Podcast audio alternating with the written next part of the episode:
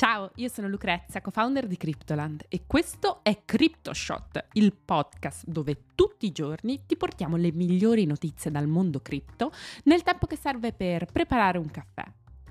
Oggi è mercoledì 4 gennaio e iniziamo dalle pesanti accuse che Cameron Winklevoss, co-founder dell'exchange Gemini, ha mosso contro il CEO di Digital Currency Group, Barry Silbert. Poi rullo di tamburi perché è tornato ed è più sfacciato che mai. Ieri, davanti al giudice distrettuale, Sam Bankman Fried si è dichiarato non colpevole di tutti gli otto capi di accusa mossi contro di lui. E per finire, ottime notizie sul fronte tassazione per gli investitori stranieri che hanno interesse nel Regno Unito. Ma prima di cominciare vi ricordo che potete ascoltare CryptoShot tutti i giorni su Spotify, Google Podcast ed Apple Podcast. E ci piacerebbe sapere che cosa ne pensate del lavoro che facciamo tutti i giorni. Perciò lasciateci una piccola recensione e iscrivetevi se non volete perdervi neanche un episodio. Bene, cominciamo.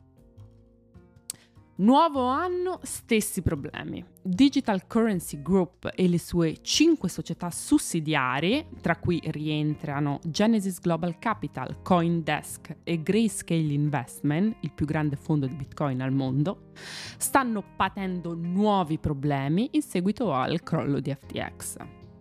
Protagonista di questa vicenda è proprio Genesis Global Capital, la sussidiaria di DCG che è anche la principale piattaforma di prestiti di criptovalute al mondo. Abbiamo seguito questa vicenda da vicino negli episodi di CryptoShot di novembre e dicembre, ma per chi si fosse perso le puntate precedenti, ecco un breve riassunto di quello che è successo. 47 giorni fa, in seguito al crollo di FTX e alla sua esposizione all'exchange, Genesis Global Capital ha sospeso i prelievi citando problemi di liquidità.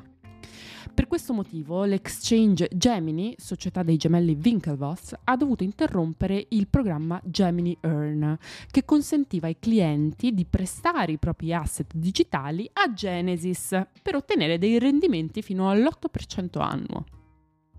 Da allora a 340.000 utenti è stato bloccato il proprio account Gemini Earn e sono stati congelati oltre 900 milioni di dollari in asset. Dopo più di un mese la situazione non si è ancora sbloccata e ieri Cameron Winklevoss, uno dei fondatori di Gemini, ha deciso di prendere la questione in mano pubblicando su Twitter una lettera aperta in cui chiama in ballo pubblicamente Barry Silbert, il CEO di Digital Currency Group, l'azienda proprietaria appunto di Genesis Global Capital.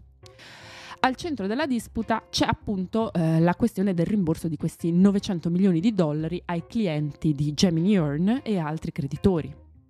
Nella lettera Cameron Winklevoss afferma che Barry Silver ha messo in atto tattiche di stallo e ha agito in malafede da quando Genesis ha interrotto i prelievi a novembre. Inoltre, secondo il fondatore di Gemini, Silbert ha sottratto a Genesis 1,67 miliardi di dollari e li avrebbe usati per attività come l'acquisto di azioni e altre operazioni rischiose volte a incrementare il suo patrimonio in gestione, tutto però a spese dei creditori.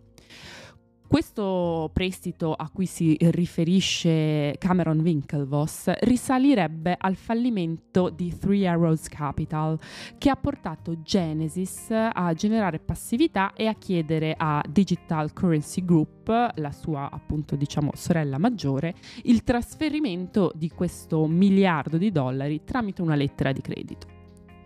Cameron continua poi dando un ultimatum a Silbert. L'8 gennaio 2023 è la data finale per risolvere la situazione degli utenti Gemini Earn. Probabilmente dopo questo giorno si procederà per vie legali.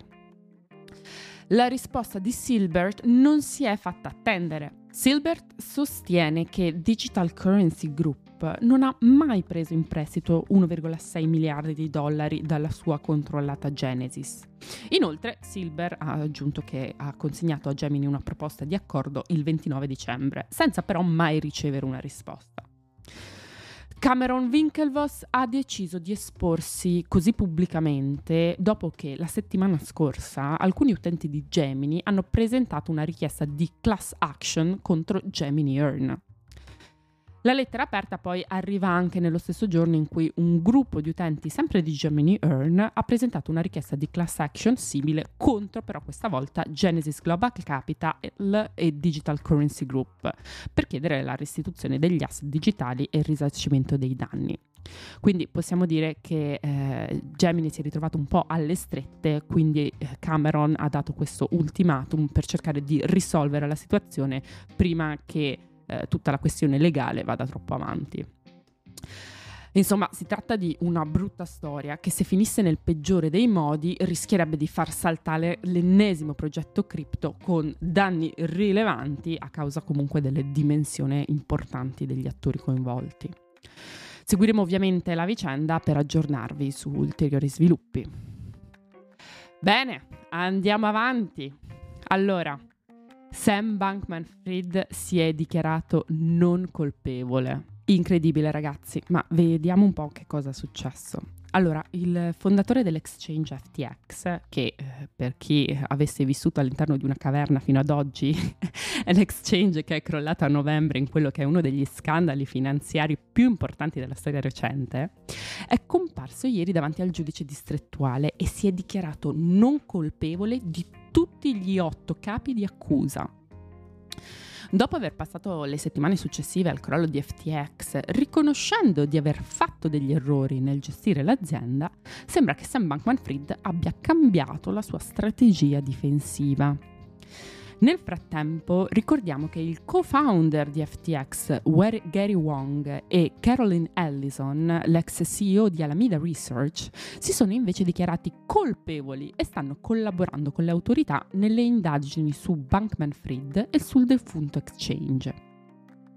Ieri è stata anche comunicata la data ufficiale di inizio del processo, fissata per il 2 ottobre di quest'anno molto molto avanti, ma sembra che ne vedremo delle belle. Di recente Bankman Fried è anche tornato attivo su Twitter, dove ha postato per la prima volta da quando è stato arrestato. Sam ha rotto il silenzio venerdì scorso per negare il suo coinvolgimento nel trasferimento di fondi legati ad Alameda avvenuto pochi giorni dopo il suo rilascio, che eh, lo abbiamo visto è stato fatto dietro una ricca cauzione di 250 milioni di dollari. Adesso, e probabilmente fino alla data del processo, Sam è sottoposto a monitoraggio con braccialetto elettronico e vive con i suoi genitori, Joseph Bankman e Barbara Fried, nella loro villa in California. Beh, mica male, no? Concludiamo la puntata di oggi andando nel Regno Unito, dove a partire dal 1 gennaio sono state introdotte nuove esenzioni fiscali per gli investitori stranieri che acquistano cripto tramite società di investimenti o broker locali. Queste agevolazioni rientrano nel piano del nuovo primo ministro britannico Rishi Sunak di trasformare il paese in uno degli hub cripto più importanti al mondo. Gli investitori stranieri non saranno soggetti alle tasse previste nel Regno Unito, semplicemente nominando come gestori dei propri investimenti professionisti o società che hanno sede all'interno del paese. L'obiettivo di questa esenzione è ovviamente quello di attrarre il più alto numero di investitori internazionali all'interno del paese. Il Regno Unito ha già un quadro fiscale preciso e specifico per i trader di criptovalute residenti, ma per gli investitori stranieri adesso basterà assumere una società locale per ricevere l'esenzione fiscale. Bene, anche per oggi è tutto. Vi ringrazio per avermi ascoltata e vi aspetto domani per un nuovo episodio di CryptoShot. Ciao!